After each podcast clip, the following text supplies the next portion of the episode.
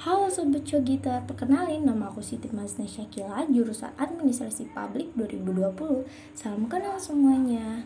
Hmm, Sebelum masuk ke topiknya, aku mau nanya nih Ada nggak sih tempat yang kalian rinduin?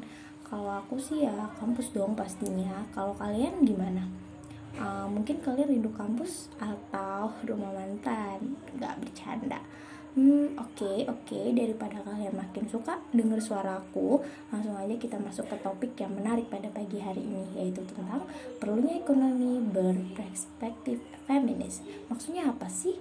Maksudnya yaitu ekonomi yang selama ini dibangun di negara ini adalah ekonomi yang mengandalkan pekerjaan gratis perempuan yang tidak dihargai karena dianggap sebagai pekerja care work atau kerja yang melayani, mengasuh dan merawat orang lain.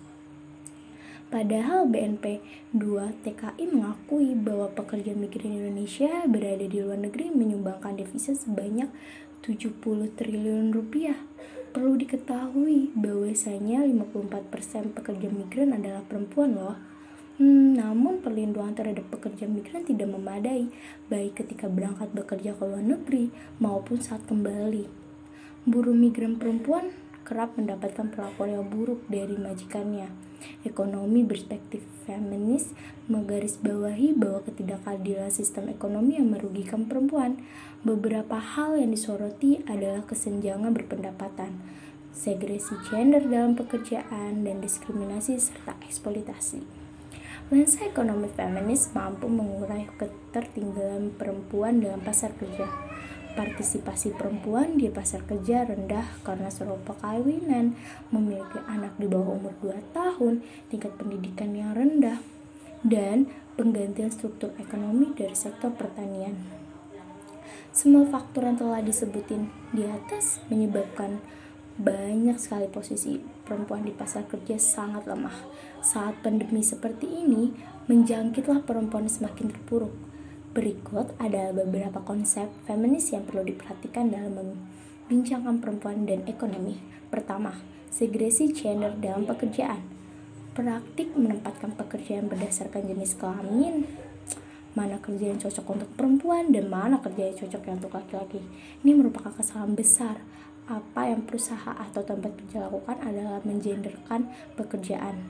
Misalnya, perawat dan guru adalah pekerjaan yang cocok untuk perempuan sedangkan IT dan pekerjaan bangunan cocok untuk laki-laki. Hal ini terjadi lewat dua cara, employer selection hypothesis dan selective exit hypothesis.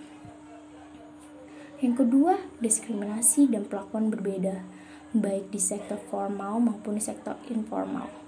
Perempuan mengalami diskriminasi ada seksisme agresif maupun halus ada 42% perempuan pernah mengalami seksisme di tempat kerja. Perempuan kerap mengalami ancaman simbolis, misalnya kehadiran perempuan dianggap mengancam identitas grup dominan. Yang ketiga yaitu kesenjangan berpendapat.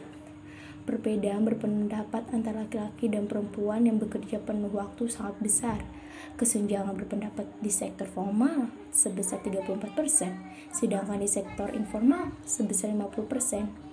Kesenjangan terjadi bukan karena perempuan tidak produktif, melainkan karena terdapat praktek diskriminasi.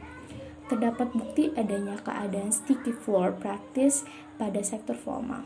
Baik, kesimpulan yang bisa aku dapat dari topik pembahasan ini adalah ekonomi ber perspektif feminis menggarisbawahi ketidakadilan sistem ekonomi yang merugikan perempuan. Beberapa hal yang sangat disoroti ialah kesenjangan berpendapat, segresi gender dalam pekerjaan, dan diskriminasi serta eksploitasi. Duh, nggak kerasa ya, udah di penghujung video aku pada hari ini. Sampai jumpa di video selanjutnya. Terima kasih.